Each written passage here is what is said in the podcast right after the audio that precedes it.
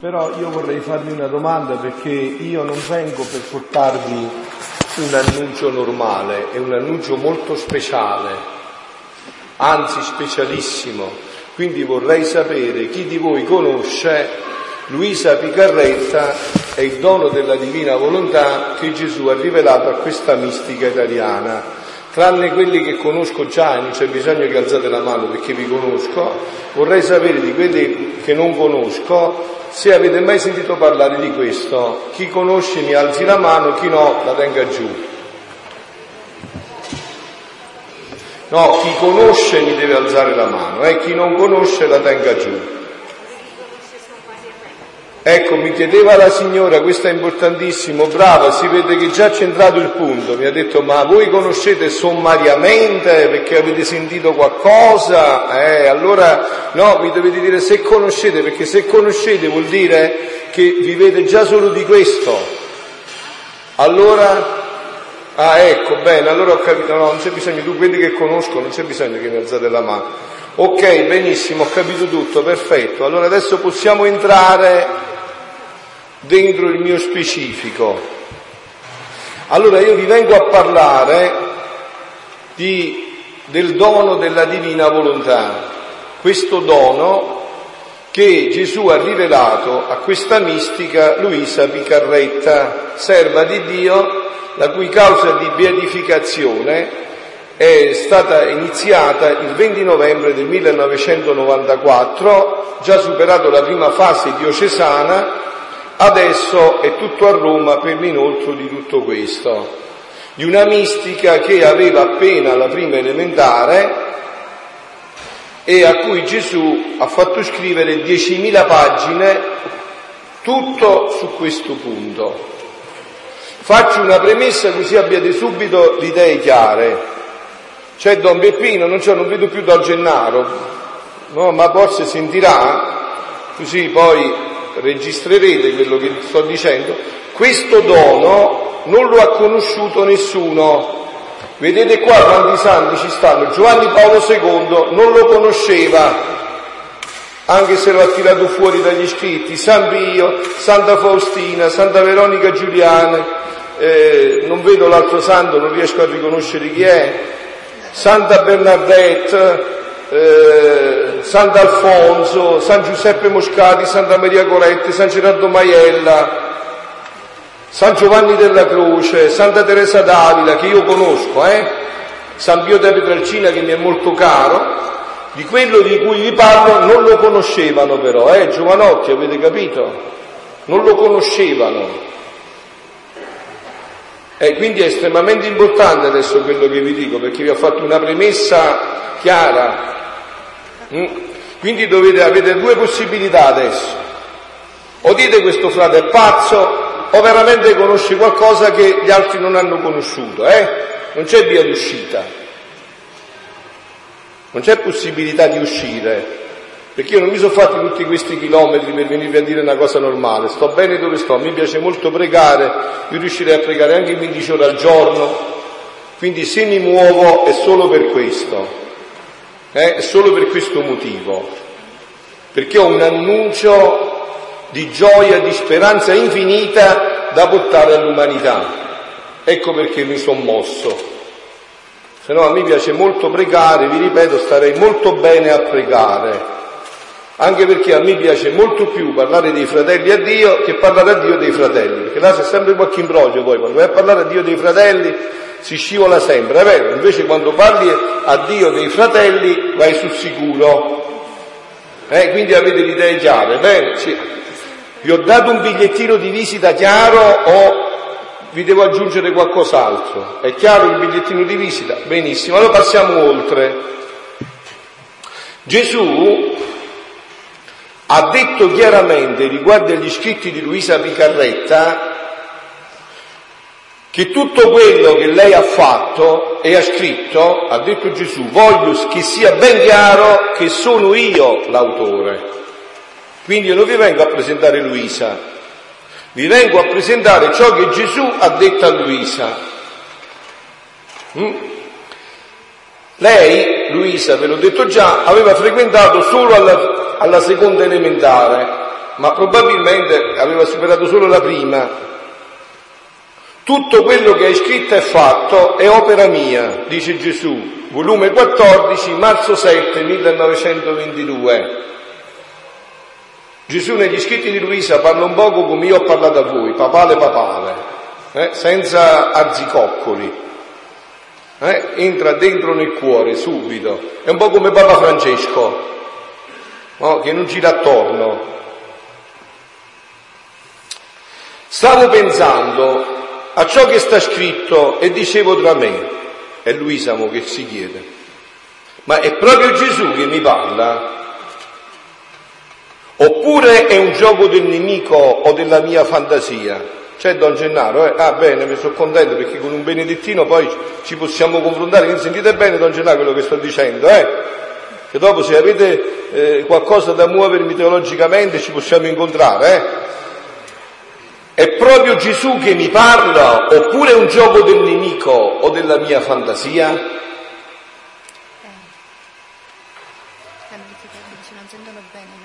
Non sentite bene? Eh, mamma mia, sento benissimo, come mai? Non sentite bene?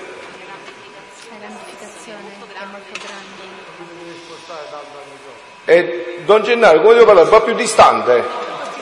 Si sente, Don Gennaro dice che si sente bene. Noi sentiamo bene. E allora, allora, allora è un problema di attenzione, attenzionate bene. Forse il diavoletto che vi vuol far distrarre, state concentrati, non, vi, non pensate ai fatti vostri. Allora aspettate, voglio fare una premessa però. Io non sono venuto qua per guarigioni, liberazioni, anche se sono esorcista ufficiale della mia diocesi, però non sono venuto qua per questo, io sono venuto qua per questo. Eh? Avete capito? Quindi voi concentrate adesso, smuovete un poco l'asse della vostra attenzione, perché sennò poi non penetrate. Se siete venuti qua per qualcosa di straordinario non lo troverete, eh? o meglio troverete lo straordinario dello straordinario, ma bisogna entrare in un'altra logica. Eh? Quindi vi voglio bene, centrate bene quello che ci stiamo dicendo. Ok, allora vi dicevo, Luisa dice, stavo pensando a ciò che sta scritto e dicevo tra me, ma è proprio Gesù che mi parla, oppure è un gioco del diavolo, del nemico? o della mia fantasia? Questa è una domanda che tutti i mistici si pongono sempre, no? Vi ho detto, ma penso che voi avete letto il diario di Santa Faustina, storia di un'anima di Santa Teresa del Bambino Gesù, l'avete letto? un po' dell'epistolario di Padre Pio, siete in un'abbazia benedettina, qualcosa di San Benedetto, di Santa Scolastica, no? Io ho letto qualcosa del genere, eh, poi i mistici hanno tutti quanti, ah non la vedrei, eh, perciò io l'ho detto in maniera eh, provocatoria, ho capito già, no? perciò per dirvi il fatto, no? Capito il fatto, no? Perché quello che dirò è tutto nuovo, è Gesù stesso che lo dice, poi ne parleremo, ci entreremo un attimo dentro, no? Quindi dice, ma è un gioco del nemico della mia fantasia. E Gesù nel venire mi ha detto, figlia mia, le mie parole sono piene di verità e di luce e portano con sé la sostanza e la virtù di trasmutare l'anima nella stessa verità, nella stessa luce e nello stesso bene che contengono, in modo che l'anima non solo conosce la verità, ma sente in sé la sostanza di operare secondo la verità che ha conosciuto. Basterebbero già queste dieci cose, poi ve le lascio, eh? per darvi 25 anni di meditazione. Ve le ripeto, che cosa sta dicendo Gesù a Luisa, eh? Figlia mia, dice Gesù a Luisa, le mie parole sono piene di verità e di luce e portano con sé la sostanza e la virtù di trasmutare, di cambiare l'anima nella stessa verità, nella stessa luce e nello stesso bene che contengono. Quindi mentre tu leggi, entrano dentro di te e ti trasmutano nella stessa verità, nella stessa luce e nello stesso splendore che contengono. In modo che l'anima non solo conosce la verità, perché noi a volte conosciamo la verità, sappiamo che i dieci comandamenti sono verità, è vero, ma non li mettiamo poi in pratica. Eh? Ci manca il passaggio, è vero? C'è una scollatura. non solo conoscono la verità, ma sente in sé la sostanza di operare secondo la verità che ha conosciuto. Volume 25, febbraio 22, 1929. Figlia mia, appena ti sei messa a scrivere, mi sono sentita tirare talmente forte che non ho potuto resistere, in modo che straripando da te il mio fiat, mi ha messo fuori per dirigere mentre tu scrivi ciò che ti ho manifestato sul volere divino. Questo è un impegno e un diritto sacro e divino che esso ha, di fare l'autore, il dettatore lo spettatore mentre tu scrivi, affinché tutto sia luce e verità sorprendenti, in modo da poter conoscere a chiare note i caratteri divini della mia volontà. Credi che sei tu che scrivi? Domanda Gesù a Luisa. No, no, tu non sei altro che la parte superficiale. La sostanza, la parte primaria, chi detta è la mia divina volontà. E se tu potessi vedere la tenerezza, l'amore, le ansie con cui verga la sua vita il mio fiat su queste carte, tu moriresti d'amore. Oh, adesso però qua devo farvi un passaggio perché io non so il vostro, come dire, il vostro grado di, di, adul, di, di, come si può dire, di età adulta nella fede, non so se siete ancora bambini oppure avete chiare certe distinzioni nella fede. Questa è una rivelazione privata. Voi sapete che differenza c'è tra la rivelazione privata e la rivelazione pubblica? Allora, la rivelazione pubblica, che è prima di tutto la tradizione con la T maiuscola, non le tradizioni, eh? la tradizione con le T maiuscola, la Sacra Scrittura è il magistero della Chiesa che interpreta autorevolmente sia la tradizione che la Sacra Scrittura, questa è fondamentale per un cattolico. Non credere a questo significa non essere cattolici, vero? La rivelazione privata non può aggiungere nulla, neanche una virgola a quello che è stato rivelato, è vero? E allora voi vi dovrebbe sorgere spontaneo e dire, ma allora perché delle rivelazioni private? Perché a cosa servono le rivelazioni private se tutto è definitivamente stato detto nella rivelazione pubblica. Perché la rivelazione privata? A cosa serve la rivelazione privata? Vedete, su questo foglio che io vi devo leggere c'è scritto tutto. Mm? È tutto scritto già. Però io senza occhiali non vedo. Se mi dai un paio di occhiali, io vedo bene quello che c'è scritto. C'è già scritto, ma gli occhi vedono quello che c'è scritto, che prima c'era scritto, ma io non vedevo perché non avevo gli occhiali. Mm.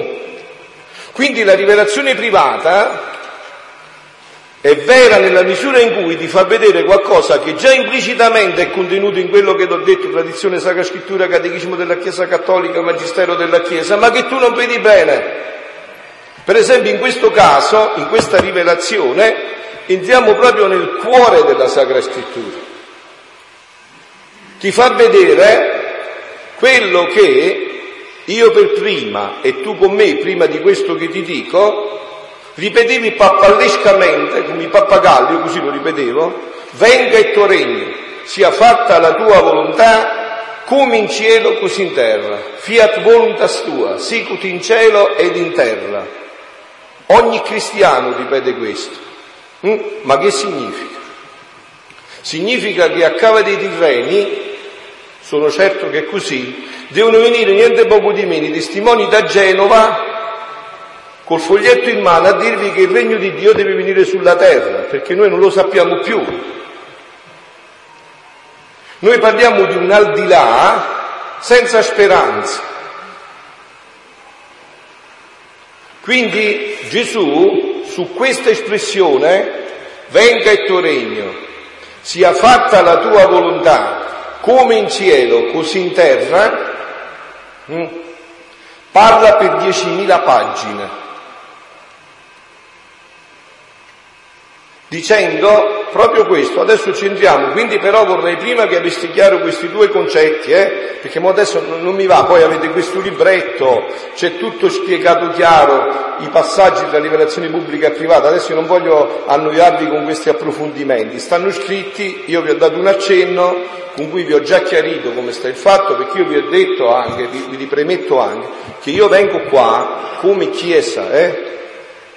Io amo la Chiesa più di Gesù e di Maria. A me la Chiesa mi ha dato Gesù e Maria. Io quello di cui vengo a parlarvi, di questo dono della divina volontà, mi è stato riconosciuto ufficialmente dalla Chiesa nello statuto della mia comunità. Eh? Avete capito? Quindi non è che vengo a dirvi qualcosa così, eh? qualcosa che... No, no, è proprio tutto chiarissimo. Anzi, vi faccio una parentesi così avete ancora un po' le idee più chiare, perché a me piace parlare chiaro, chiaro, chiaro, chiaro, insomma. Che avete visto come viene, viene apprezzato Papa Francesco perché cerca di parlare chiaro, no? Noi parliamo chiari, subito entriamo in feeling. Mm?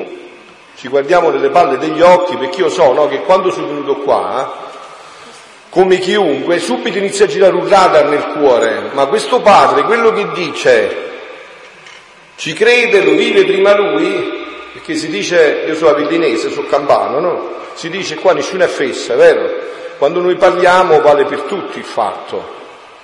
Allora voglio fare una premessa. La mia comunità, la mia piccola comunità, mia comunità, questa comunità che ha fatto il vescovo in realtà, no?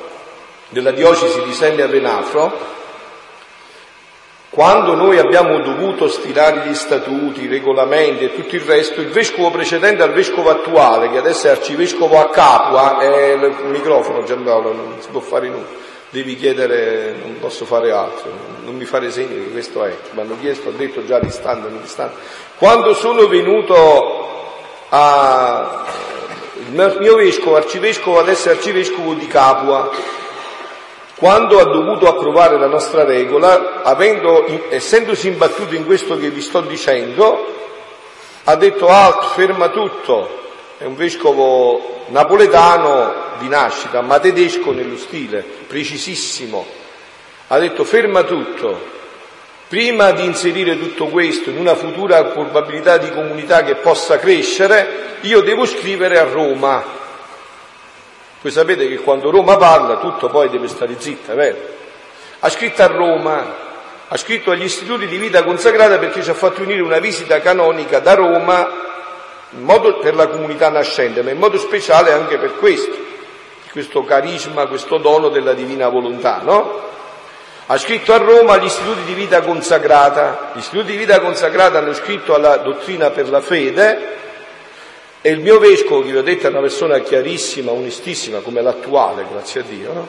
stupenda, ha scritto a Roma e Roma ha risposto e ha detto, questi scritti sono stati già esaminati nel 1994, io ho la risposta a casa, il vescovo me l'ha consegnato. Questi scritti sono stati scritti nel 1994, sono stati esaminati e non è stato trovato nulla di contrario alla dottrina cattolica.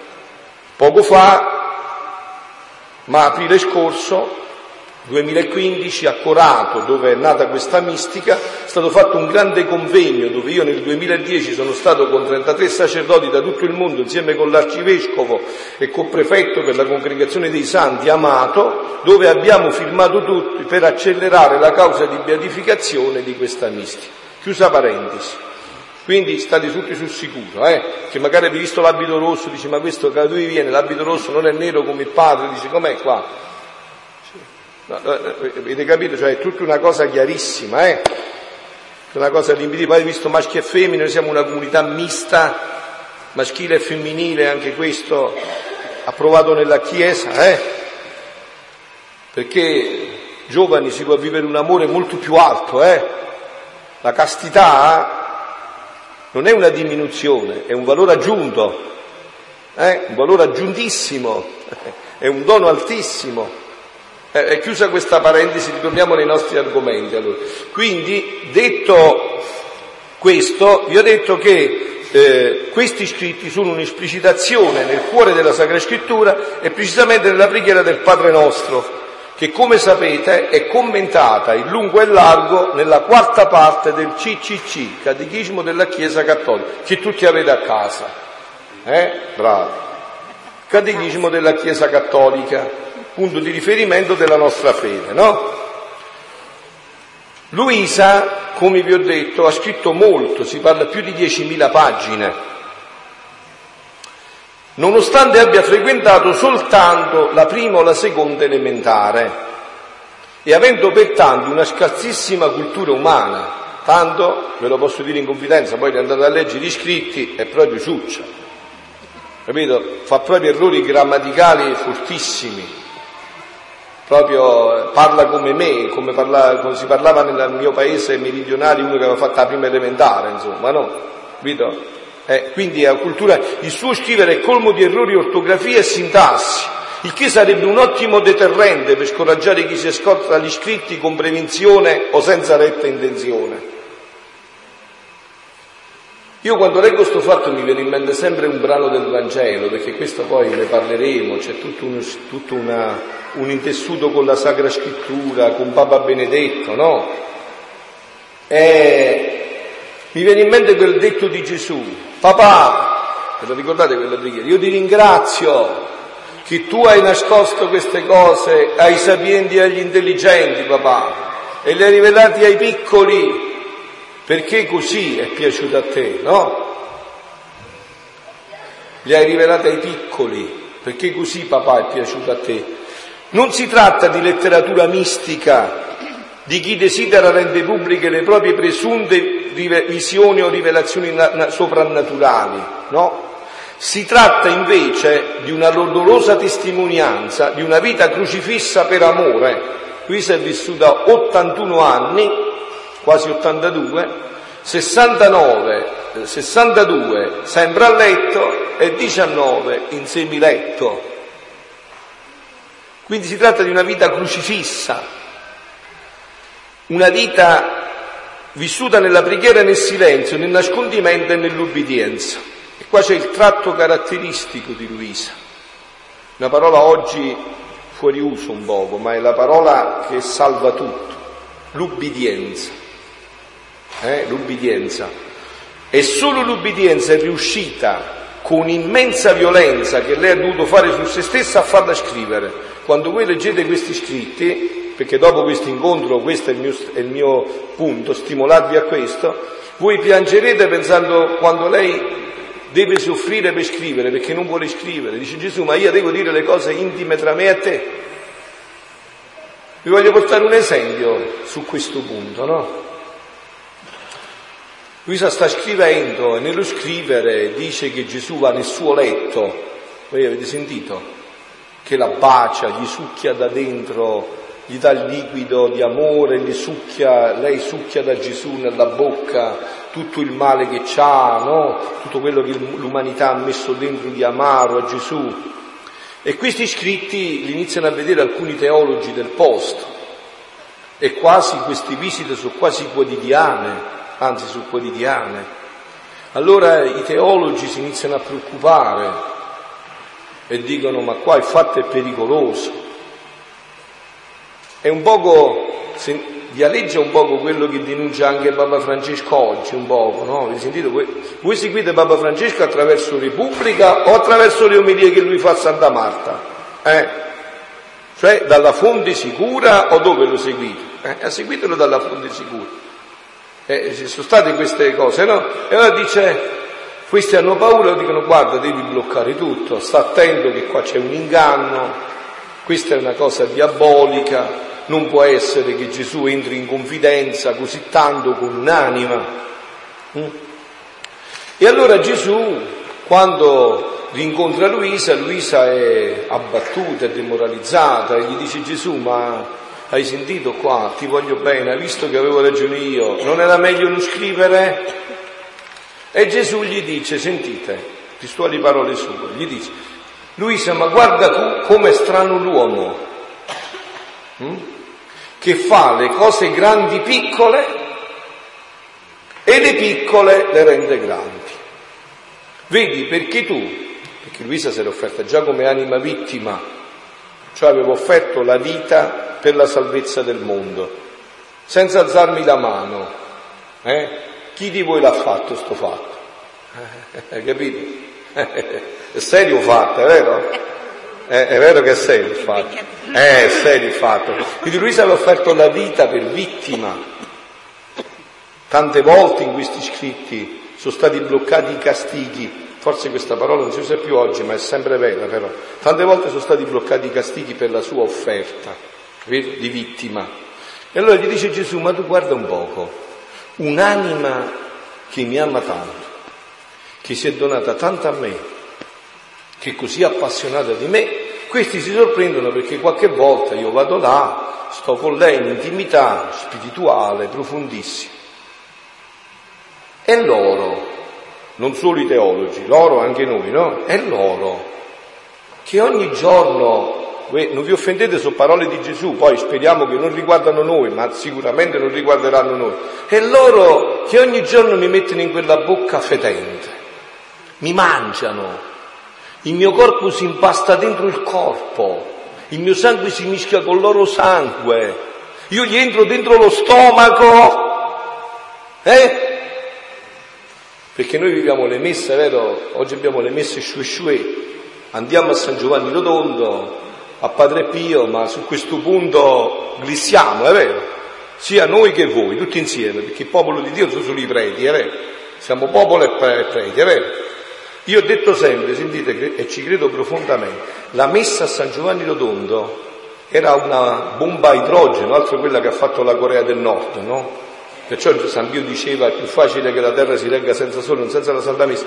Ma in questa messa era così grande perché l'1% ce lo metteva San Pio, ma il 99% chi partecipava. Quei che stavano là tre a notte, sotto i portoni a 5 la mattina, a due ore di messa senza omelia. Ma è vero che se la messa dura un po' di più, scrivete al vescovo che il prete viene un po' di più in chiesa. Allora, chiusa parentesi, avete capito Gesù che gli dice? Dice, come mai? Loro che mi mangiano ogni giorno si sorprendono di questo straordinario, si sorprendono di tutto questo. Allora, quindi, è solo l'ubbidienza è riuscita a far scrivere Luisa, solo l'ubbidienza. Tutto quello che vedrete scritto in Luisa è stato per ubbidienza. Ha scritto solo per ubbidire a diversi confessori incaricati dall'arcivescovo un'ubbidienza che a Luisa è costato un continuo martirio. Tutto è iniziato il febbraio 28 1989 per ordine del suo confessore, che è profetico, si chiamava Don Gennaro di Gennaro. Vedi, il suo confessore si chiamava così, Don Gennaro di Gennaro, come dire, prende un timbro perché sono l'avvocato. Io ho sentito tante volte tante persone che venivano qua a fare quella meglio, meravigliosa processione, io li invitavo sempre pure a venire, nonostante che non erano mai stati in questo posto, è la prima volta che lo vedo. Tanti fedeli mi dicono, noi il 13 andiamo a fare una processione, eh va bene, mia, ci sono i confessori, ci confessori, ah, ce ne andate sul sicuro, andate, andate, bravissimi, bravissimi. Fate, fate, che questo è quello che serve, anche la devozione popolare, vedete che Francesco la sta rilanciando tutta, va a baciare i bambinella, vedete che sto a lisciare la Maronna, come facciamo noi, no? Ci porti i fiori, eh?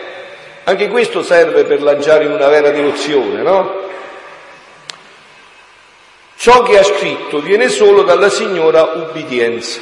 E adesso voi mi permettete che vi leggo un brano, però qua visto che avete le stufe accese, per noi di Sernia qua è piena estate.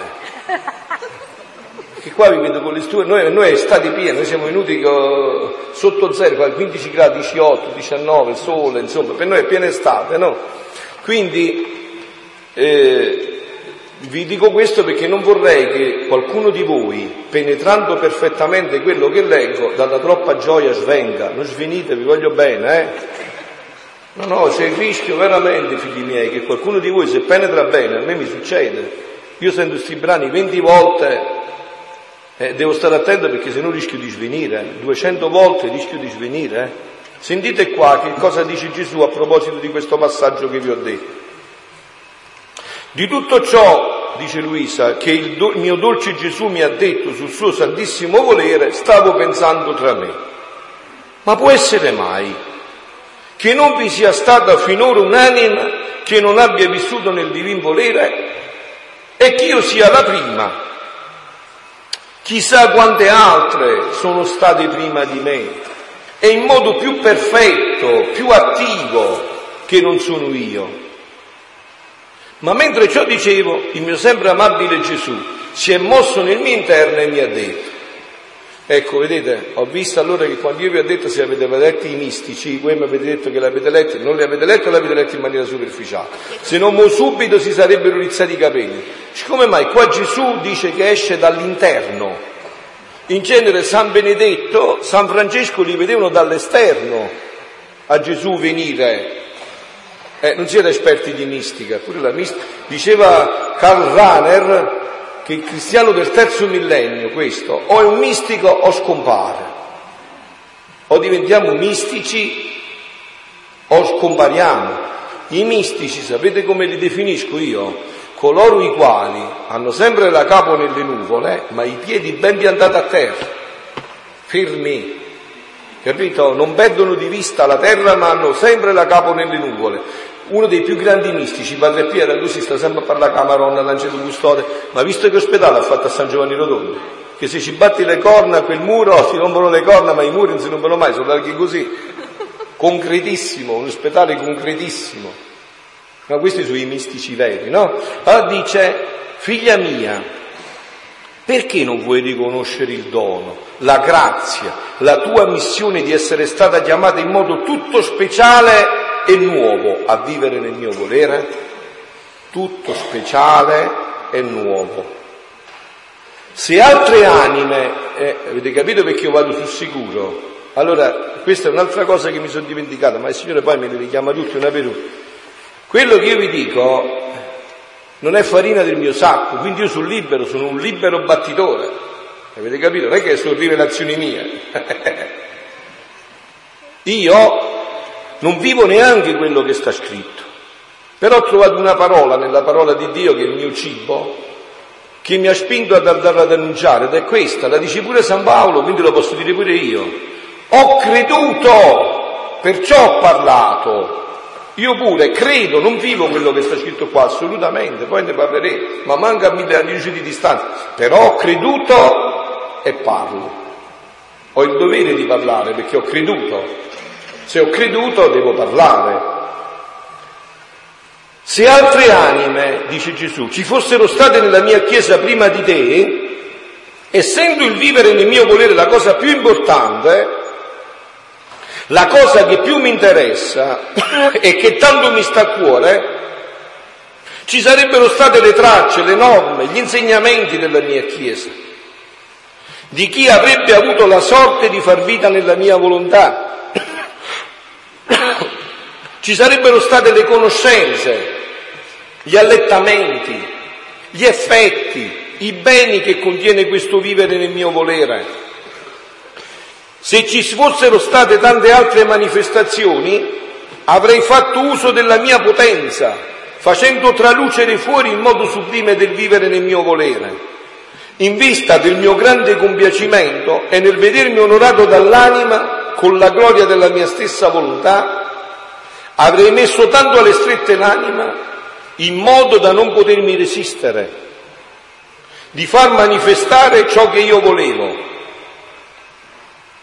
Come ci sono i detti e gli insegnamenti sul vivere rassegnato, paziente, ubbidiente, sul fare la volontà di Dio, perché questo non è fare, poi ne parleremo se avremo tempo, questo è vivere, è un salto infinito. Fare Ah, anche qua una piccola parentesi. Voi sapete come si va in paradiso? Perché io ho detto pure alla signora Giù, a me solo questo interessa, andare in paradiso, il resto per me è tutto monnezza il resto. Io sono una vocazione adulta, ero segretario dell'ufficio imposte, io stavo come Matteo, eh, potevo chiedere le tangenti, eh? Eh sì, stavo all'ufficio in devo chiedere belle tangenti, poi stavo sul lago di Garda, non stavo in Terronia, stavo al nord dove là i soldi giravano senza fine, quindi eh, potevo chiedere quello che volevo, no? Allora, voi sapete come si va in paradiso?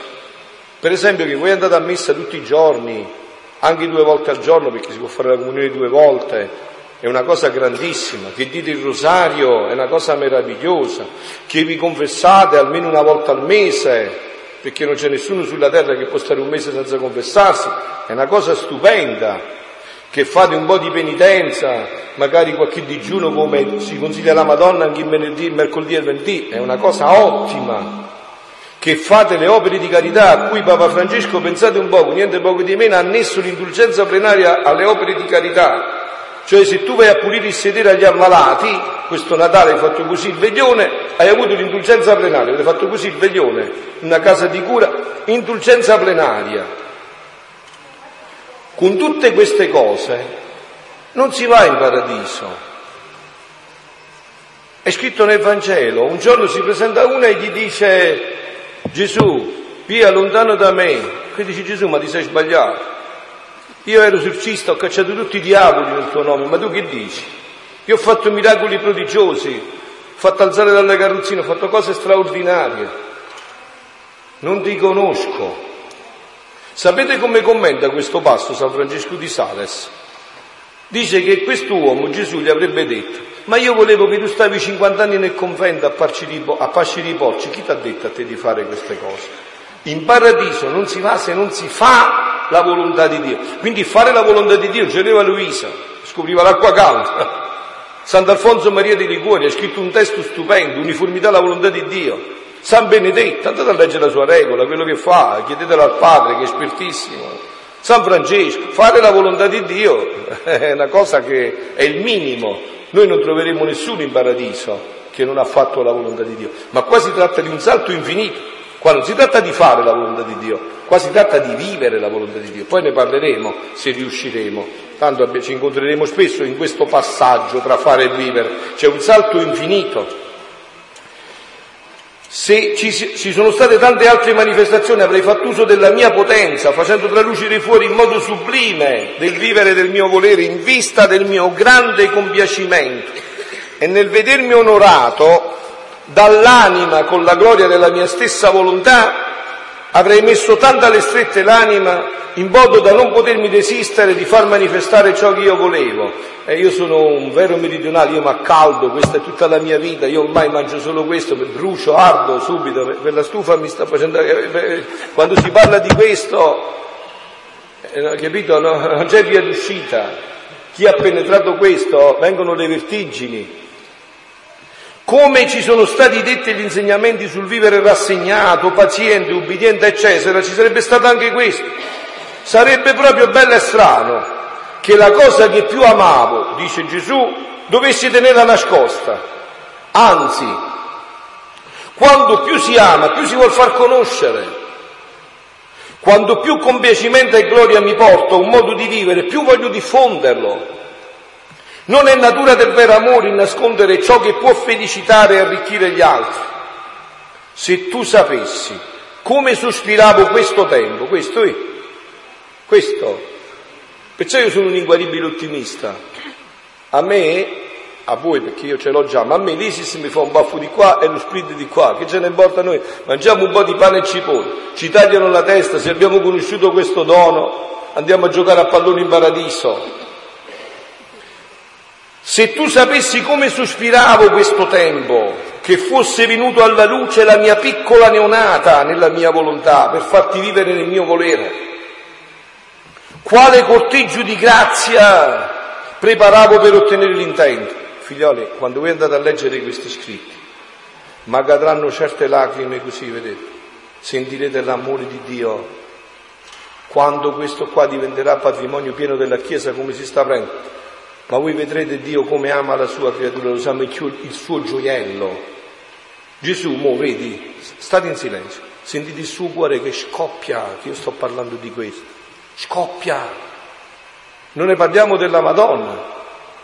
Io potrei tracciarvi la mia vita tutta in chiave mariana, perché così è stato. Ho detto, stavo all'ufficio in poste e mi ha strappato lei dal regno delle tenebre all'ammirabile luce. Eh? Io avevo letto tanto sulla Madonna, tantissimo, e avevo letto certi scritti che non voglio nominare perché voglio tenere solo la Sacra Scrittura, dove pensavo che era insuperabile. Ma quando ho letto quello che Gesù rivela a Luisa sulla Madonna, ma cari miei, ma cari miei, pensate come fa terminare gli scritti Gesù di questi scritti al tredottesimo volume. Dice, a chi vivrà in questo dono, io mi toglierò dal cuore di mia mamma e ci metterò lui. Ma tu hai capito questo che dice? Ma cosa ci pazza? Cose da manicomio. Ma voi dovete sentire certi testi, poi quando verrò faremo proprio uno specifico sulla Mariologia in questi testi, anche perché qua giochi in casa, ho visto che eh, Don Gennaro perciò ha capito, ha puntato giusto, vuole andare in paradiso, ha costellato tutto della Madonna, quindi si vede che è la sua preferita, eh? quindi gioco bene in casa, insomma, no? Che questo è un giocare bene in casa. Quale corteggio di grazia preparavo per ottenere l'intento? Tu ne resteresti stordita e mi saresti più grata e più attenta. Ah, tu non sai che significa vivere nel mio volere. Eh, avete visto quando si parla di questo? Il tempo vola, figlio, non c'è più tempo, eh? E questo è fuori dal tempo e dallo spazio, visto che è già arrivato mezzogiorno qua. Ah, tu non sai che significa vivere nel mio volere. È Gesù che parla, significa farmi ritornare le pure gioie dello scopo della creazione, gli innocenti miei trastulli del perché creai l'uomo.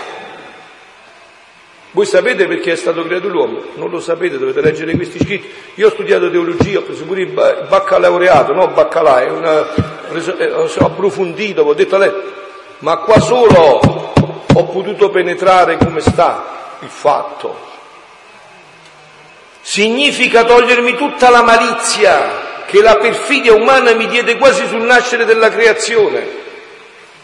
Significa uno scambio continuo di volontà umana e divina.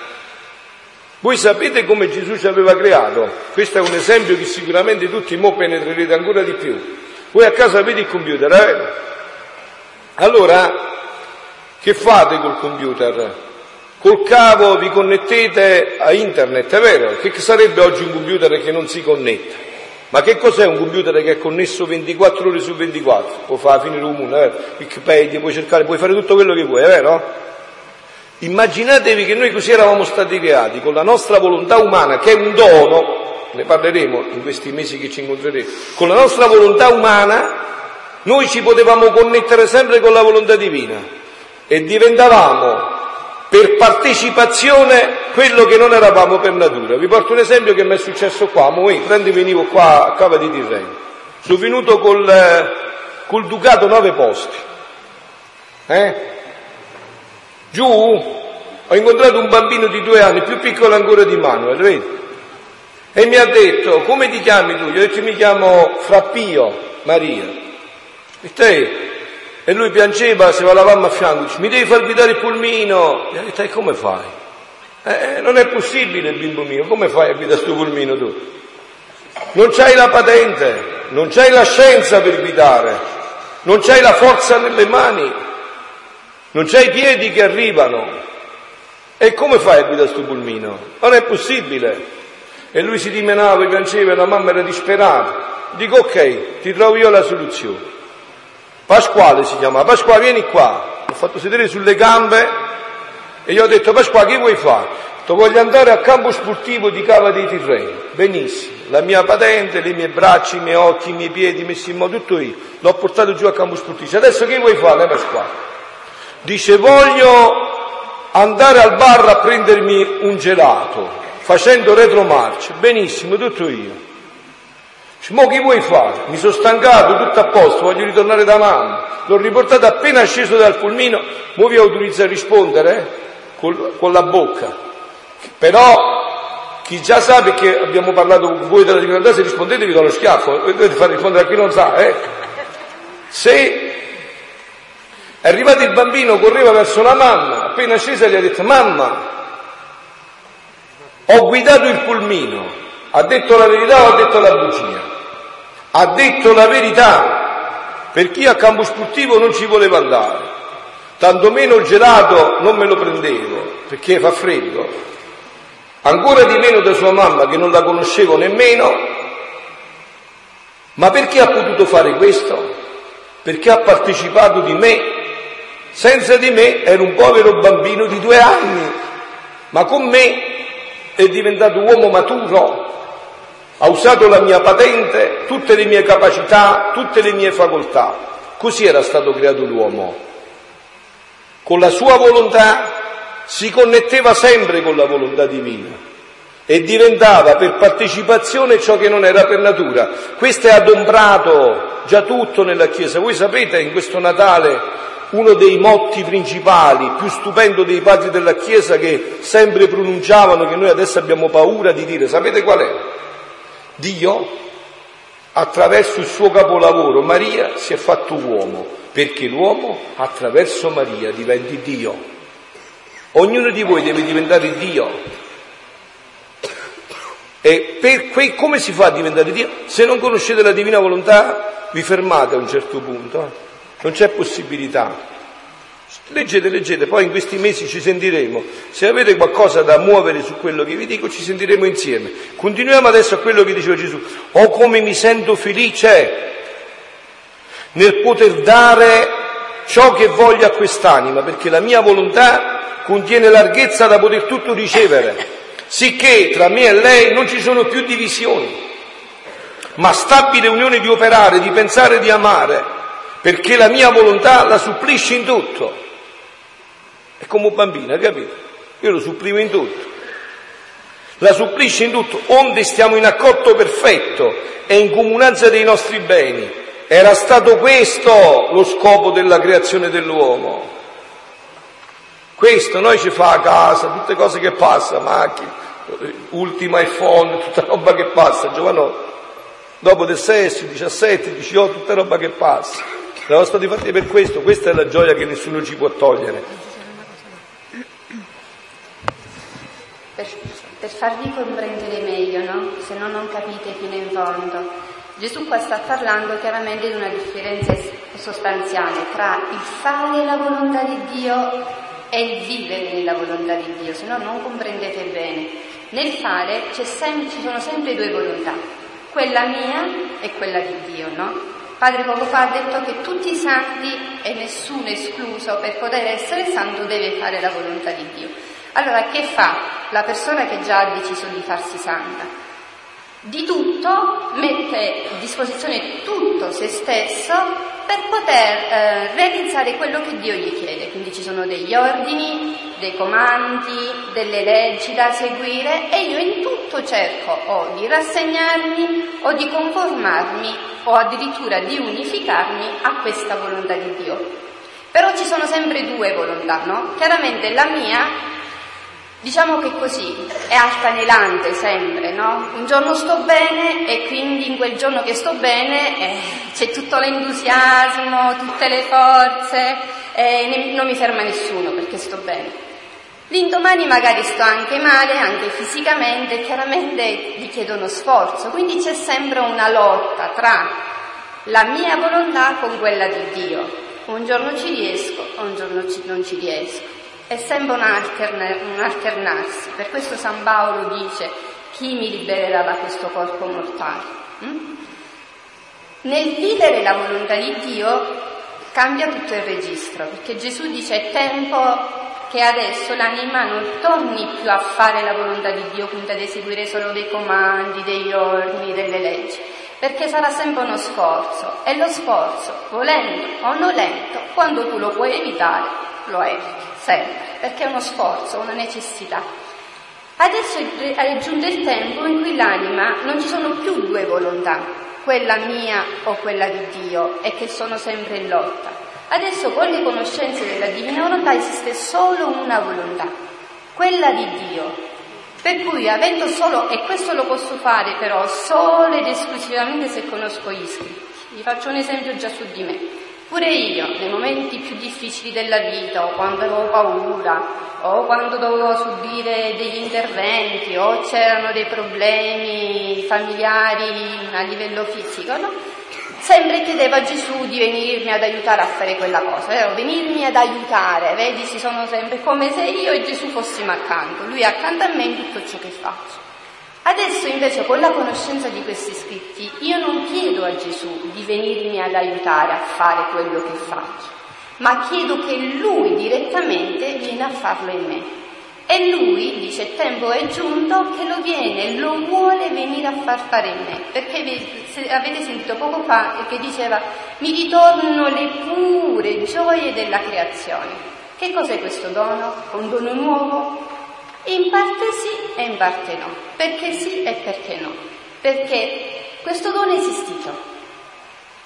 Dio quando crea l'uomo lo crea come un dono soprannaturale, che è questo dono del vivere la divina volontà, quello che diceva il padre. Adamo innocente non faceva niente, nemmeno il respiro. Chi gli ha insegnato ad Adamo a, camminare? Adamo che è nato come un bambino piccolo. Dio crea l'uomo già adulto. Chi gli ha insegnato a camminare, a mangiare, a guardare? Chi gli ha insegnato tutto questo? Gesù glielo rivela a Luisa. Dio ha fatto in Adamo tutti i primi atti, tutti i primi moti, tutti i primi passi. E in Adamo quelli di tutte le creature.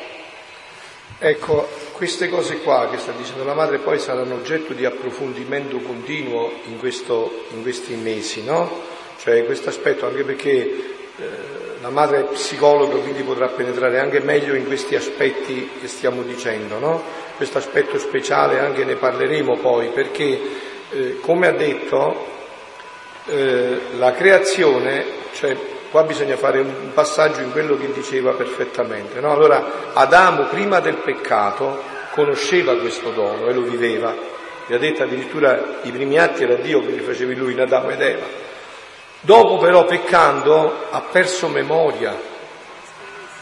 E dopo Adamo ed Eva, chi è che ha vissuto questo dono? Chi è che l'ha vissuto? Dove sta? Dove sta l'immagine sua? Nella cappella Beh, sicuramente capite no, che è stata la Madonna. La Madonna solo è sempre vissuto così, è solo è sempre vissuto in questo modo è l'umanità santissima di Gesù. Dopo di allora e prima di allora nessun altro. Perciò Gesù ha dovuto rivelarlo a Luisa, perché non si conosceva più tutto questo. Ma questo mo lo approfondiremo nei vari passaggi, andando avanti, no? Approfondiremo tutto questo.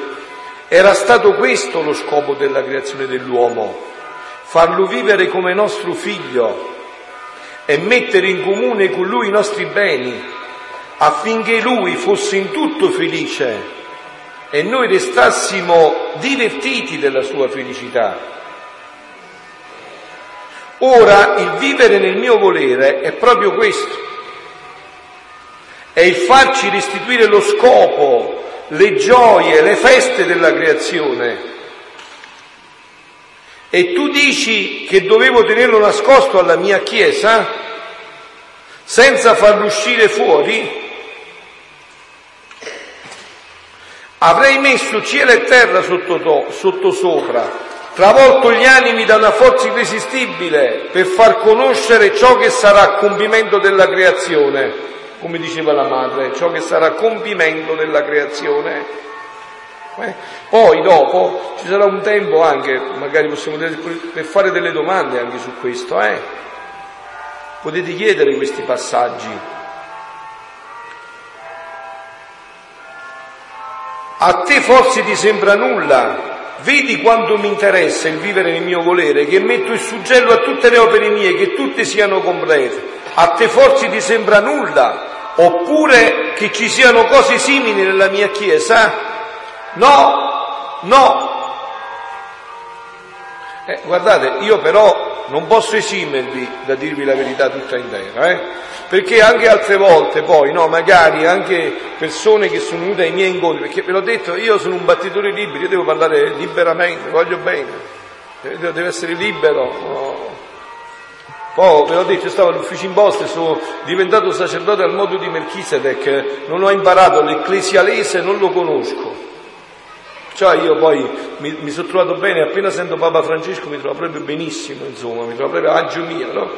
Oh, allora voglio dire una cosa, poi dopo magari alcuni che vengono alcune volte, perché agli inizi capisco bene, no? Alcuni che iniziano poi ad entrare in questi incontri della divina volontà, poi mi chiedono posso andare al gruppo X, non voglio fare nome, al gruppo Y, al gruppo Z. Io dico guarda, puoi andare da tutte le parti, perché non ha capito. Quando capirai ne parleremo.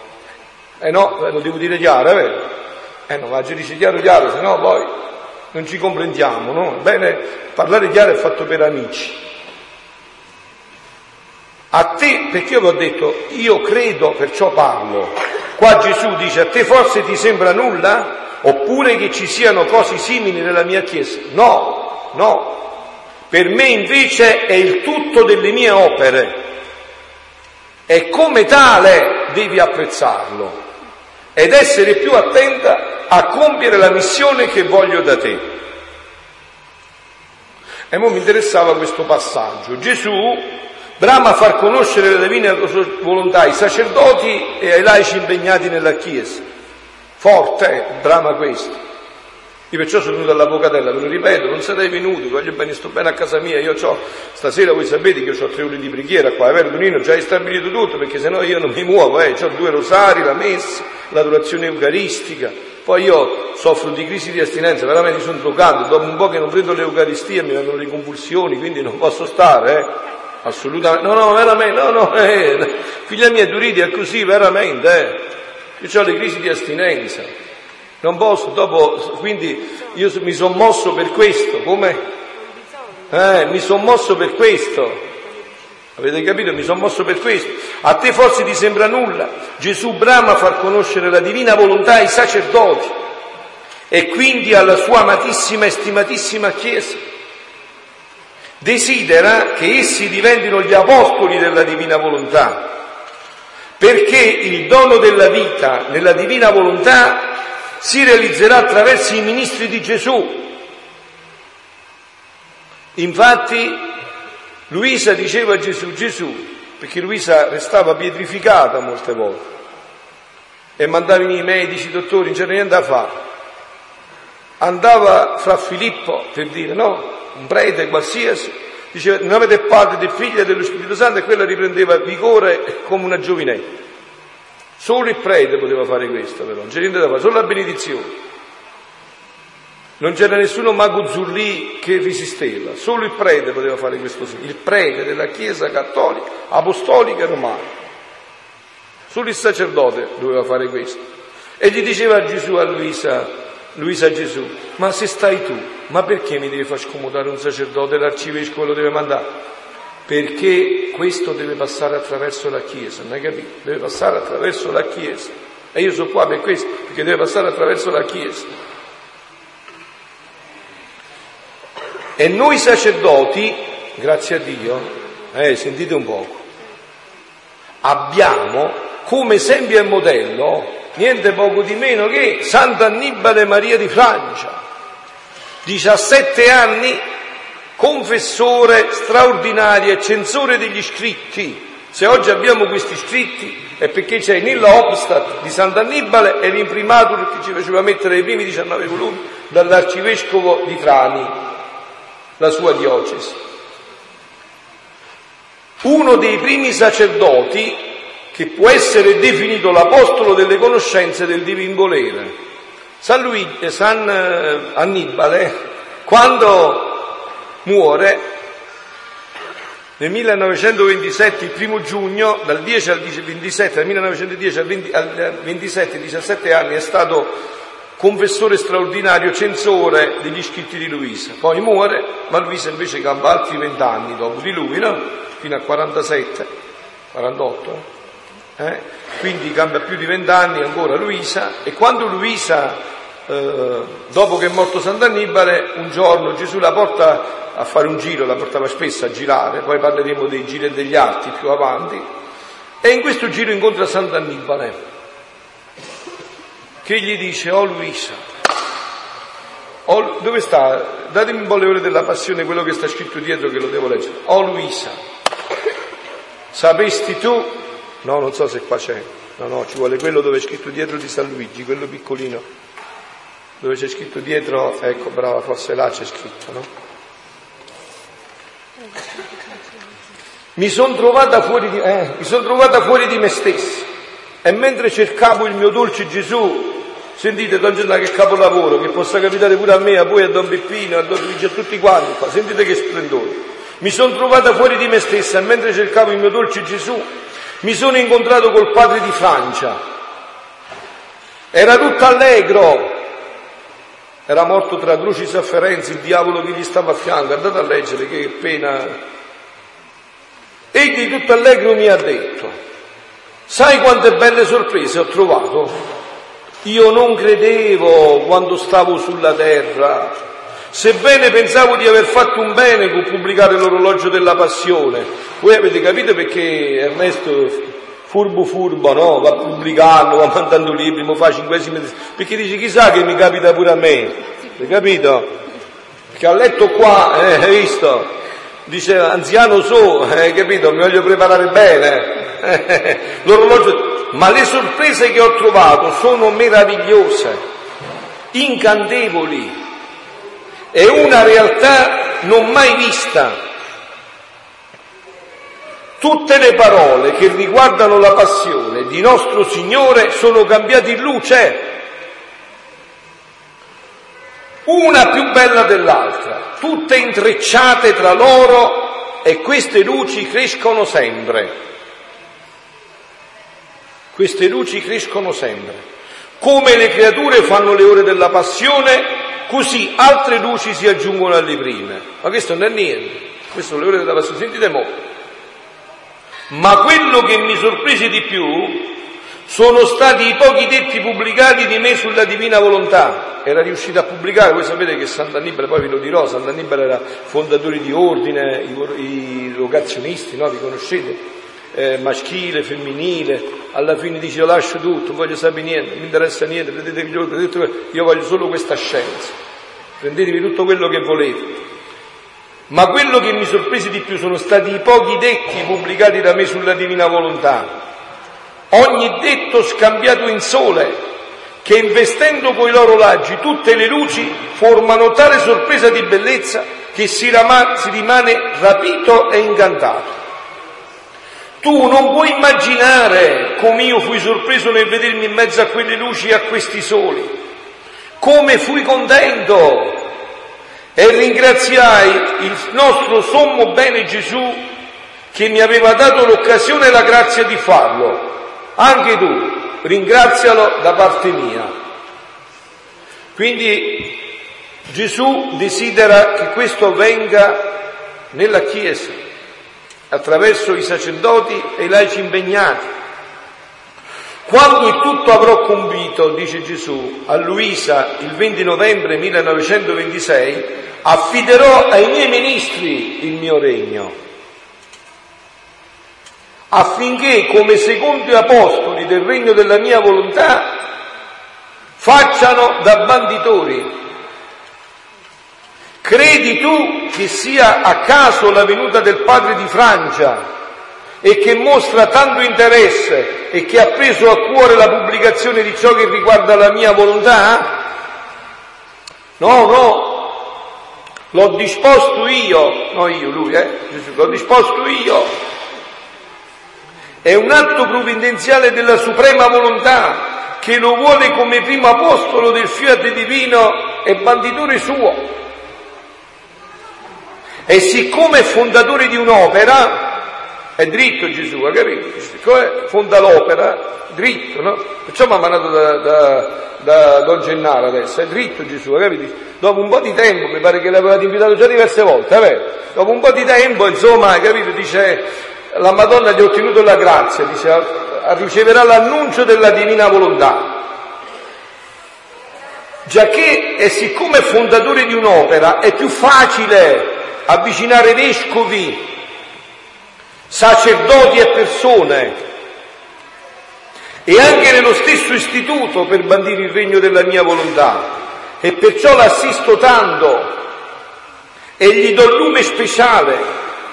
Udite cari miei, perché per capire la mia volontà ci vogliono grazie grandi e non piccole luci. Vedete, la, volontà, la divina volontà è semplice, è semplicissima, ma non è facile.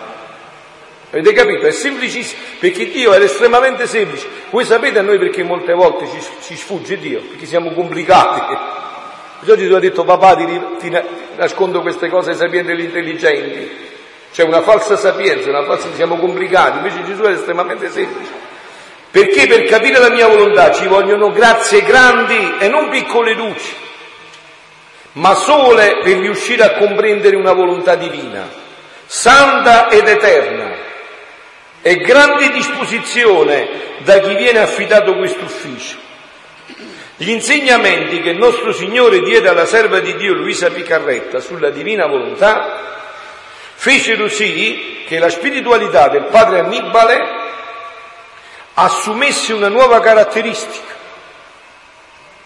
che trasformò tutta la sua vita interiore, tutta, Tanto è vero che se io sono qua a parlare, e se possiamo parlare degli scritti di Luisa, è per opera sua, perché può fa santo, per farlo santo hanno dovuto vedere che cosa aveva scritto.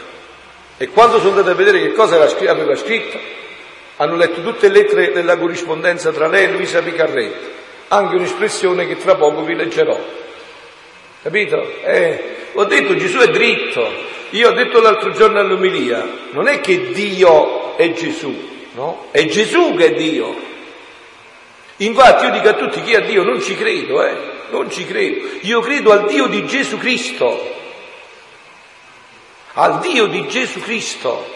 Avete visto come Papa Francesco ci tiene a questo sottolineare che noi non seguiamo un'idea, un libro, Gesù Cristo, al Dio di Gesù Cristo al Dio che si fa mangiare, che come vi ho detto c'entra nello stomaco, questo è il Dio, il Dio di Gesù Cristo. Credi tu che sia a caso? No, l'ho disposto io. L'ho disposto, è un atto provvidenziale della suprema volontà che lo vuole come primo apostolo del fiat divino e banditore suo e siccome è fondatore di un'opera è più facile avvicinare vescovi, sacerdoti e persone e anche nel suo stesso istituto per bandire il regno della mia volontà e perciò l'assisto tanto e gli do lume speciale, per riuscire a comprendere una volontà divina santa ed eterna e grande disposizione da chi viene affidato questo ufficio. Gli insegnamenti che il nostro Signore diede alla serva di Dio Luisa Picarretta sulla divina volontà fecero sì che la spiritualità del padre Annibale assumesse una nuova caratteristica che trasformò tutta la sua vita interiore, al punto che diventò uno dei primi figli della divina volontà e quindi uno dei primi apostoli del divin volere. Il padre Annibale conobbe Luisa nel 1910, ve l'ho detto, e l'amicizia spirituale che crebbe durante i 17 anni durò fino al giorno della nascita al cielo del padre, di padre Annibale, il primo giugno 1927. Frequentava molto la casa di Luisa, già che era il suo confessore straordinario, ve l'ho detto, censore degli scritti, e negli ultimi anni fu incaricato dall'arcivescovo di Trani dei suoi scritti in vista della loro pubblicazione e quindi fu nominato censore ecclesiastico dell'arcidiocesi di Trani, Valletta e Bisceglia. Sicché fu lui a dare inizio alla pubblicazione degli scritti di Luisa, essendone il primo, le ore della passione di nostro Signore Gesù Cristo. Allora, chi è che non ha le ore della passione? Mi alzate un po' la mano. Chi non ce l'ha le ore della passione di Luisa Picarretta? Me l'hanno data, Ernesto ce l'ha per tutti dopo, eh? Scritto da Luisa tra il 1913 e il 14 e del quale Sant'Annibale fece quattro edizioni.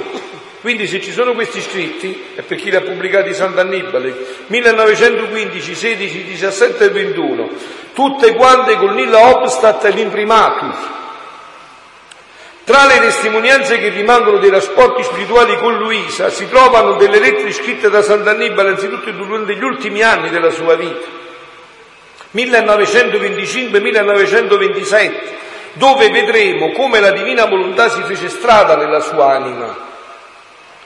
In tutte le sue lettere Padre Annibale fa capire chiaramente come la divina volontà divenne il centro della sua vita della sua spiritualità e la sua unica ragione di esistere. Sant'Annibale ha avuto delle grazie speciali, era anche direttore spirituale, sapete di chi? Di Melania Calvan, la veggente di La Salette. ad Altamura, aveva proprio, si dice da Miruosimo, un fiuto, aveva il fiuto. Non era francese? Sì, ma stava qua in Italia, se non è venuta qua poi dopo. Non hai detto la storia di Meraria Calvano? Eh, leggila che è molto articolata. Aveva un fiuto speciale, capito? Dice dove vedremo come la divina volontà si fece strada nella sua anima. In tutte le sue lettere, Padre Annibale, Sant'Annibale ormai, fa capire chiaramente come la divina volontà diventa il centro della sua vita, della sua spiritualità e della sua unica ragione di esistere. Ecco qua alcuni brani importanti. Sentite.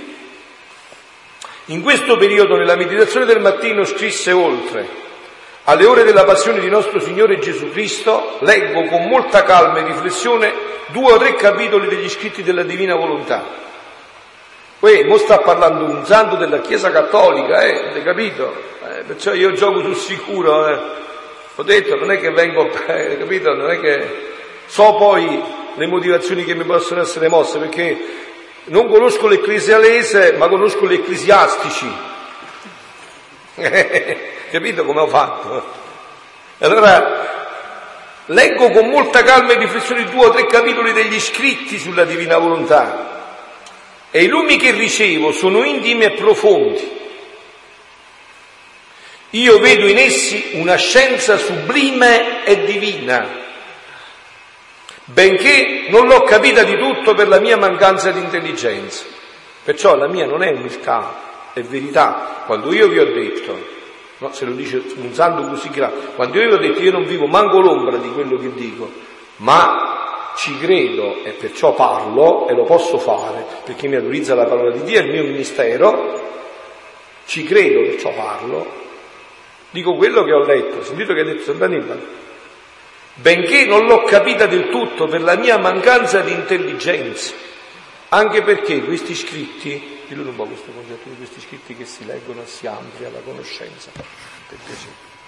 Gesù diceva poco fa all'inizio, no? vi ricordate, che eh, le verità, quando parla di verità, parla degli scritti, di questi 36 volumi, no? Trasmuta l'anima nella verità che eh, riceveva, no? Ve lo ricordate all'inizio? Che significa? Che lui dice che biloca Sai che significa bilocare? Che lui è qui e può essere un'altra parola. Biloca la sua vita a ogni parola. Quindi c'è Gesù in ogni parola che noi dirigiamo gli scritti. Ora, Gesù è Dio, giusto? Dio è eterno, immenso, infinito. Poi diciamo anche altre, gli altri attributi di Dio. Però mi interessa questo, soprattutto infinito. Essendo la parola di Dio, quindi la parola di Gesù infinita, la nostra intelligenza è finita, giusto? Immaginatevi che mm, anche un brano che leggiamo cinque, cinque righe del brano, la nostra intelligenza si riempie, perché essendo finita, questa intelligenza finita si riempie dell'infinito. Tutto il resto solitamente c'è bisogno, per questo c'è bisogno di leggere, rileggere, rileggere perché ogni volta noi ampliamo questa capacità, lo spazio finito che noi abbiamo nella nostra intelligenza, no? Perché Gesù entra dentro di noi e, e questo, questa capacità di, per, per, cui anche voi, la maggior parte delle persone, quando si accostano agli scritti di Luisa, non riescono a penetrarne in pienezza. Scritto in italiano, eh? Però a volte dicono ma io non capisco niente di quello che c'è scritto. Non vi preoccupate, è super normale, perché essendo proprio questo infinito che viene dentro di voi per trasformarvi, voi a un certo punto, avendo già ricevuto uno, due, tre parole, vi riempite, perché siamo finiti. Avete bisogno di leggere, continuare a leggere e fare quello che leggete, ossia fare, che dopo lo vedremo per un altro momento, fare gli atti che è la vita poi nella divina volontà, nella divina volontà. Quindi voi non vi preoccupate assolutamente se iniziate a leggere e a un certo punto non ci capite più niente, è normale perché è Dio che vi riempie dentro e voi non avete più spazio per mettere l'infinito. Dovete continuare a leggere, a fare gli atti per allargare il vostro spazio e continuare a capire. Questa attività di comprensione quanto durerà o quanto finirà non finirà mai perché inizia sulla terra e la continueremo nel cielo. Dopo lo vedremo bene perché lo continueremo nel cielo e, e dove sono scritti questi scritti. Prima di iniziare eh, no, aspettate, poi le domande. Sì, sì, sì, poi queste... Grazie. Sì, sì, sì. Allora, quindi dicevo, io vedo in essi una scienza sublime e divina, benché non l'ho capita del tutto per la mia mancanza di intelligenza.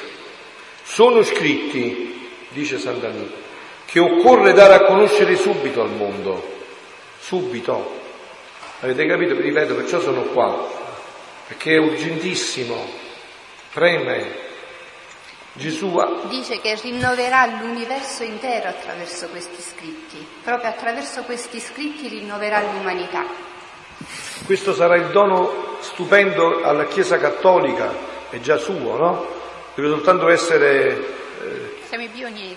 Appunto, sono scritti che occorre da conoscere subito al mondo, credo che faranno moltissimo bene per quanto sublime è questa scienza della divina volontà, tanto più questi scritti dettati dal cielo la presentano chiara e pura. E adesso sentite che dice. E, ne, e secondo il mio parere, dice Sant'Annibale, nessuna intelligenza umana avrebbe potuto formularli. Io pure la penso così però, eh? Non ho proprio dubbi.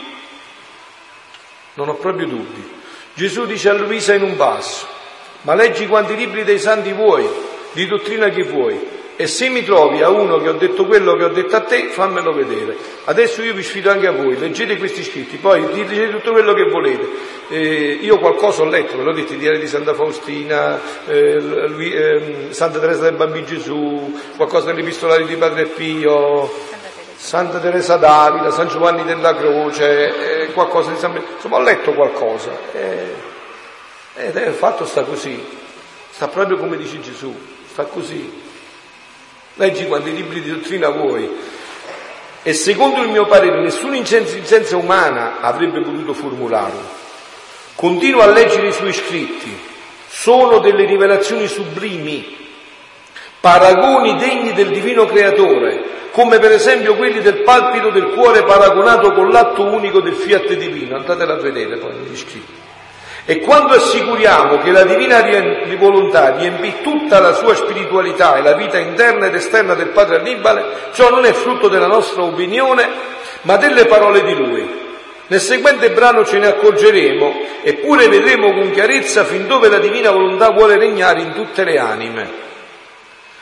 Dice Sant'Annibale, scrivendo a Luisa, sappia che oramai non mi occupo quasi dei miei istituti, da che ho messo la mia attenzione sulla grande opera della Divina Volontà. Avete capito? Questo era un fondatore, tenevo gli ordini, non me ne importa più niente.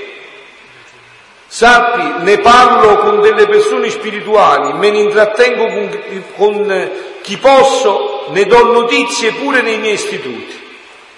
Il padre Annibale, nella misura in cui penetrava nella spiritualità di Luisa, e questo è quello che ha detto la madre, e vi porto una mia testimonianza personale, no? Io ormai da quando ho conosciuto questo non mangio altro cibo, se no dopo subito sto male con lo stomaco. Invece questo no, posso mangiare quando ne voglio, non mi fa mai ma più male, no? Soprattutto io li ascolto nell'adorazione eucaristica, già che ho detto amo la preghiera, do molto tempo all'adorazione eucaristica, no? Un brano lo ascolto 20 volte, ma che? A me mi sembra la prima volta. Lo ascolto 200 volte, a me mi sembra la prima volta. È una cosa di finimondo. Vi, vi, vi invito a provarlo, a sperimentarlo. Perché avviene quello che diceva la madre, no? Cioè tu leggi e ti sembra di aver capito, poi è come quando mangi, no? Mangi e ti sembri sazio, poi dopo digerisci e che fai? Eh, come mangia un'altra volta, è vero? Dice, ma come? Mo ho mangiato. Eh, ma poi hai digerito, ti sei ingrassato e puoi mangiare, è vero? E così ho fatto. Leggi, si amplia la tua capacità e Dio mette un'altra goccia dentro, no? Mette un'altra goccia dentro siccome c'è qualcuno già che è anche un po' più avanti, volevo dire una cosa importante. No? A un certo punto Luisa dice a Gesù, ma Gesù, mi sembra che non hai detto niente, non mi ricordo niente di quello che mi hai detto, come se non avessi parlato, non lo riesco a, a comunicare agli altri. E Gesù gli dice, eh, no, no, Luisa, non è che io non ti ho detto niente, è che tu non hai digerito e masticato. Perché? Che significa questo? Non basta solo leggere gli scritti, che già vi ho detto che c'è la condizione del finito e l'infinito, già è il primo. Poi è necessario che questi scritti per diventare la nostra vita devono scorrere dentro di noi. Allora noi dobbiamo fare, dopo vi spiegheremo bene, gli atti nella divina volontà, no? mettere in vita quello che abbiamo letto. E questo Gesù lo dice masticarlo, ossia lo, pensare a quello che abbiamo letto, uh, che cosa Gesù vuole dire a me, come io devo mettere in pratica quello che ho letto, perché sennò diventa una lettura tra le tante e non vi dirà niente e non cambierà la vostra vita. Anzi, succederà che dopo il quinto rigo che avete letto chiudete e dite poi non ci capisco niente, lasciamo stare, non ne voglio proprio più sentire parlare di divina volontà. Dice, e lo devi digerire. Come si digerisce? Con come lo stiamo facendo noi, comunicandolo agli altri. Quando noi comunichiamo queste verità agli altri lo digeriamo, quindi noi diventiamo Gesù stesso e trasmettiamo agli altri Gesù. Capito? Quindi non, non basta solo leggere tanto per leggere, perché se no non capiamo. Dopo che abbiamo letto, dobbiamo cercare e chiederlo a Gesù perché è Lui che ve lo dirà come viverlo e comunicarlo agli altri. Ecco, eh, questo che diceva la madre continua proprio in questo schema. Il padre Annibale, Sant'Annibale, nella misura in cui penetrava nella spiritualità di Luisa, che non è una spiritualità, è una vita. Voi sapete che differenza c'è tra, una, tra spiritualità e vita? È la stessa differenza che c'è tra una vita e un'opera. Io faccio un'opera eh, di gesso, ma non ha bisogno, quell'opera la vado a vedere ogni tanto, ma non ha bisogno di mangiare ogni, ogni giorno, di respirare ogni momento. La vita invece ha bisogno di cibo continuo, di respiro continuo, ha bisogno di aria continua, ha bisogno di circolazione di sangue continua, no? Quindi questa è una vita, non è una spiritualità.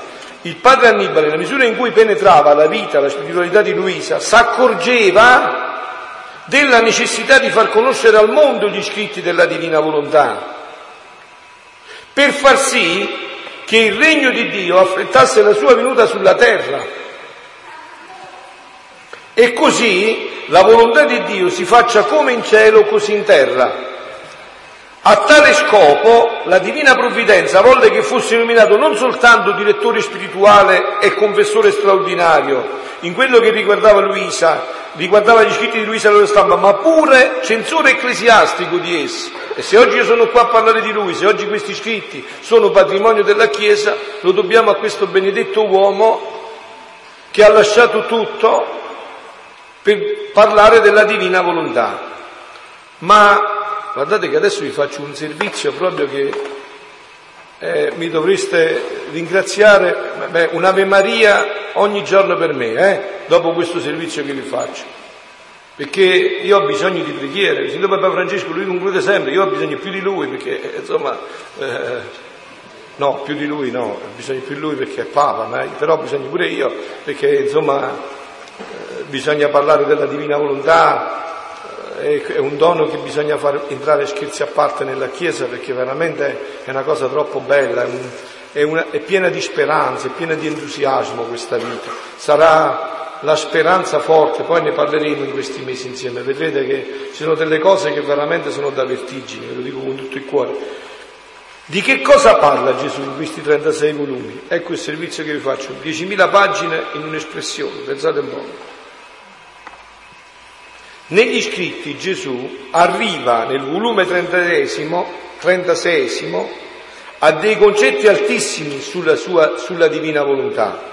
E sul suo desiderio, ecco di che cosa è il suo, che l'uomo ritorni a quell'unione originale, a quella unione che con Dio avevano Adamo ed Eva prima del peccato originale.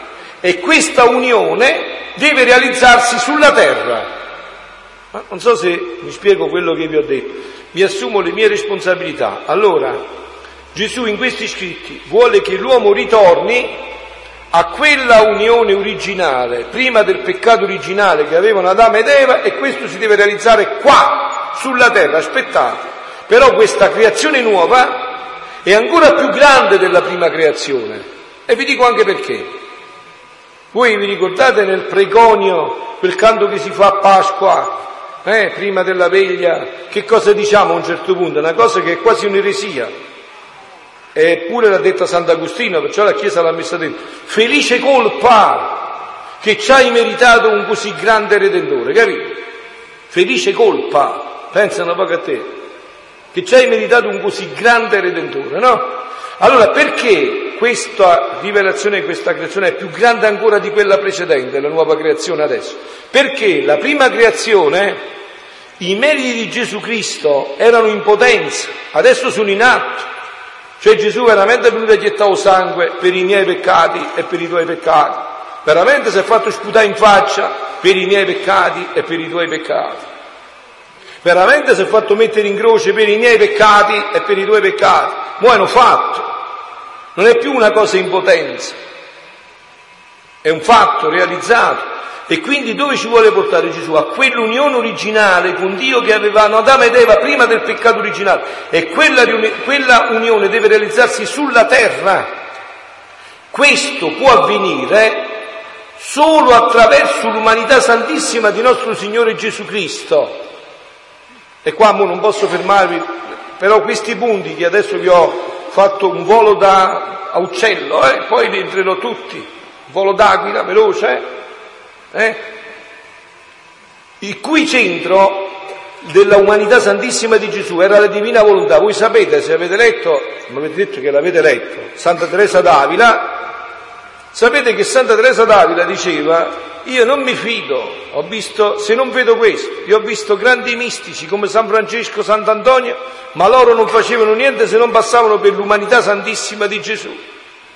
L'umanità è fondamentale, l'umanità l'umanità santissima, perciò è bello Papa Francesco, ci inserisce nell'umanità, carne. Ripeto, dopo queste belle meditazioni, tra poco spero che io potrò svolgere anche questo servizio tra la preghiera, bisogna andare a pulire e sedere agli ammalati e si realizza tutto sto fatto. Se no poi restiamo troppo che capo nelle nuvole. Va bene la capo nelle nuvole, ma poi bisogna andare i piedi a terra questa è la spiritualità del quotidiano, poi ne parleremo, è la più attuale, è quella che entra in ogni atto della vita, è quella che entra mentre fai la pasta e fagioli. Qua voglio fare una premessa. Prendiamo un poco la vita del capolavoro dei capolavori, no? Maria Santissima. Prendiamo un poco la sua vita. Senza rivelazioni private, senza niente, dal Vangelo. Quello che possiamo trarre in verità dal Vangelo. Eh? La Madonna stava a Nazareth, Nazareth erano paesi di 150 abitanti, più o meno. E il tempo in cui è nata la Madonna era come più o meno al mio paese, Montifusco in montagna a 700 metri nella provincia di Avellino. Si andava a prendere l'acqua, mamma alla fonte, con la secchia in testa, con il recipiente in testa, con tutti e due noi figli che ci portava per la mano. Eh? Allora la Madonna che cosa faceva a Nazareth? Come possiamo prendere in una giornata della Madonna a Nazareth? Guardate che io non mi sbaglio perché la prendo dai Vangeli, sono sicuro che è così. Come dice nei Vangeli? Che Gesù al mattino si alzava prima che facesse giorno, è vero? Quindi verso le 4 la mattina, 5, non di più, è vero? A casa vostra, perché ora non solo col mondo moderno, ma a casa mia erano chiari i concetti, eh? eh erano chiarissimi. A casa vostra chi si, chi si alza prima, la mamma o figlio? Ah mamma, eh, ci fa un caffè. Eh. Quindi sicuramente la Madonna si alzava prima. Eh. E lei che dice sempre di pregare. Eh, e dopo come gli diremmo? Come? Mi ha insegnato una cosa che non facevi tu. La prima cosa che faceva era che dava un lungo tempo della mattina alla preghiera. Mia mamma diceva, la mattina porta l'oro in bocca. È vero? Le prime energie. Voi sapete perché Dio accettò i doni di Abele e non quelli di Caino, non è perché faceva chi figli e chi figliastri, perché? Perché Caino pregava la sera, come fanno molti da me, dicono padre io prega la sera ma sto stanco, dicono a Maria e Madonna, la facci mia, certo, ma non è fatica, dici là a Maria e Madonna, di là al mattino, le prime energie, dalle a Dio. le quelle più forti, dalle a Dio, che fatto funziona. Allora quindi la Madonna si alzava presto e pregava, ma poi però doveva fare la mamma, vero? Gesù mangiava, pure San Giuseppe, e poi mi ha faticato per andare a lavorare nella bottega, quindi ci doveva preparare la colazione. Eh, e poi io penso che non aveva a golf, neanche a, come si chiama, l'Audi, eh, non teneva chi ci facevi pulizia, vero, doveva scopare, lavare, fare la pasta e fagioli, andare a prendere l'acqua alla fonte con la secchia in testa, poi lei che era amore, la carità, doveva portare la buona parola a tutti i vicini, è vero? Tutti i vicini. Poi lei era una perfetta israelita, doveva andare in sinagoga a fare le preghiere, tutto. Eh, ma dico allora come mai questa donna è la regina di tutti i santi, tutti i santi messi insieme non sono neanche l'unghia della Madonna, come mai? Non ha fatto niente di eccezionale, di straordinario. Tanto che dice San Luigi Maria Grignon de Montfort, no? Dice, nel suo trattato della vera devozione, che tutti avete letto e vi siete consacrati alla Madonna, eh? Dice nel trattato della vera devozione San Luigi che quando la Madonna dava un punto d'ago, voi sentite, sentite, quando dava un punto d'ago, questo valeva davanti a Dio più del martirio di San Lorenzo sulla graticola di tutti i martiri. Ma com'è possibile questo fatto? Se non conoscete gli scritti della divina volontà, non lo potrete mai capire. Io mi sono lambicato il cervello tanti anni, perché io ho sempre creduto a questa espressione, ma, non, ma mi veniva dico, ma signori mio Dio, ma che ha scritto qua San Luigi? Ha scritto quello che ha scritto. Perché la Madonna viveva solo di volontà divina. Cioè che significa? Che lei faceva ogni giorno gli atti divini. Qua mi fermo però perché ho abusato troppo della vostra attenzione, vero? Mo vi è, vi è stimolato di più l'appetito, però no? Mi fermo dicendovi questo concetto. La Madonna viveva solo di atti divini. Che differenza c'è tra un atto divino e un atto umano? Che cos'è un atto divino e un atto umano? Allora, la differenza tra un atto divino e un atto umano è infinita, eterna, immensa, non c'è paragone. L'atto umano è imprigionato sempre nello spazio e nel tempo. Per esempio, io faccio un atto santissimo. Pure Gesù nella sua umanità, la Madonna, faceva un atto santissimo, con la umanità solamente. Quell'atto non poteva travalicare il tempo e lo spazio, perché è un atto umano. Cioè non erano connessi, quest'atto non si è connesso, come vi ho detto prima, con l'atto divino, con la volontà divina. Ma se io dico a Gesù, Gesù vieni tu a parlare in me, Gesù vieni tu a scopare in me, vieni tu a fare la pasta e fagioli in me e Gesù viene, andatelo a vedere negli scritti, volume 14, volume 11, 12, 14 agosto, andatelo a vedere, volume 11, 14 agosto, mi suggerisce Bernamate, volume 11, 14 agosto, quando Gesù mette le mani dentro le mani di Luisa. Se Gesù viene a scopare in me, questo non è più un atto umano, è un atto divino. Quindi è un atto eterno, immenso, infinito, onnipotente e onniveggente. Cioè, per esempio, mentre io adesso sto dicendo Gesù, vieni tu a parlare in me, il giovane che a Salerno si voleva suicidare dal ponte non lo fa più. L'ammalato che non ha la forza di portare la croce trova la forza. Questo per tutti gli uomini di tutti i tempi, quelli che sono stati, sono e saranno. Qui non è finito. Quest'atto entra nel purgatorio e raggiunge tutte le anime del purgatorio, porta benefici a tutti, quelli che sono stati, sono e saranno. Basta? No, non è finita ancora. Entra nell'imperio, nel paradiso e aumenta la gloria accidentale di tutti gli angeli e di tutti i santi. Dici padre, ma tu hai perso la capo, che dici? Dicendo Gesù vieni tu a parlare in me? No, ho ritrovato la capo all'origine, eh. ho ritrovato la capo come l'uomo era stato creato e con un atto nella divina volontà l'uomo ritorna a questi splendori. Adesso, mo, lo ricordate mentre andate a mangiare, mentre mozzicate il panino o vi mangiate la pasta a forno, dite Gesù, vieni tu a mangiare in me. E quell'atto diventa un atto divino. Quando Gesù spiega questo, no? Gli dice chiudiamo, sì. Diciamo, eh, eh, gli dice, avviene quello che avviene per l'Eucaristia. presente l'Eucaristia, no? Nella Santa Messa. Dice che cosa fa che un sacerdote, quando pronuncia quelle, quelle determinate parole che lui ha stabilito, quel pane diventa corpo e quel vino diventa sangue, che cosa lo fa? Una volontà eterna aveva stabilito, quindi la volontà divina aveva stabilito che quando Gesù sarebbe, si sarebbe incarnato, avrebbe istituito la, l'Eucaristia, ogni volta che un sacerdote avrebbe pronunciato quelle parole e non altre parole, quel, diventa, quel pane diventa corpo e quel vino diventa sangue. Ora dice, quella stessa eterna volontà ha stabilito che l'anima che conosce questi scritti ogni volta, in ogni atto che, con- che fa, chiamando la divina volontà, quell'atto da umano diventa divino. E fa quello che vi ha detto il Padre, perché un atto divino è onnipotente, quindi può fare tutto, onnipotente, vede tutti, è eterno, quindi anche io stessa non posso più uscire dalla divina volontà. Una volta fatto gli atti, rimangono per sempre nell'eterno e sono infiniti.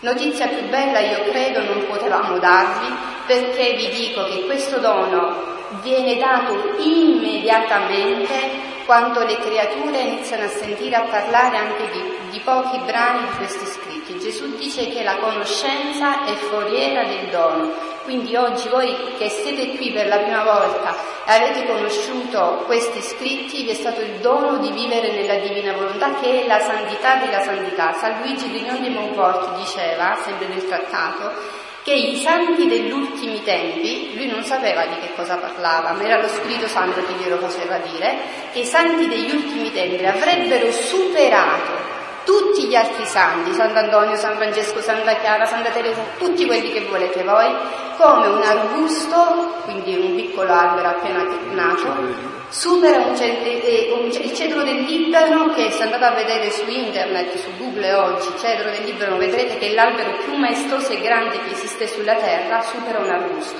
Quindi significa che un figlio della divina volontà supera tutti gli altri santi come questo, questo paragone. Perché? Perché non è più lui che vive, ma è Gesù Cristo che vive dentro di lui. Soprattutto ai giovani qua avete diversi, voglio fare una domanda, ma voi per stare oggi qua avete portato i polli al Padre Eterno? Perché avete avuto questa grazia oggi qua? Eh? Avete fatto un regalo al Padre Eterno per chi vi ha scelto per stare qua. È una grazia, vero?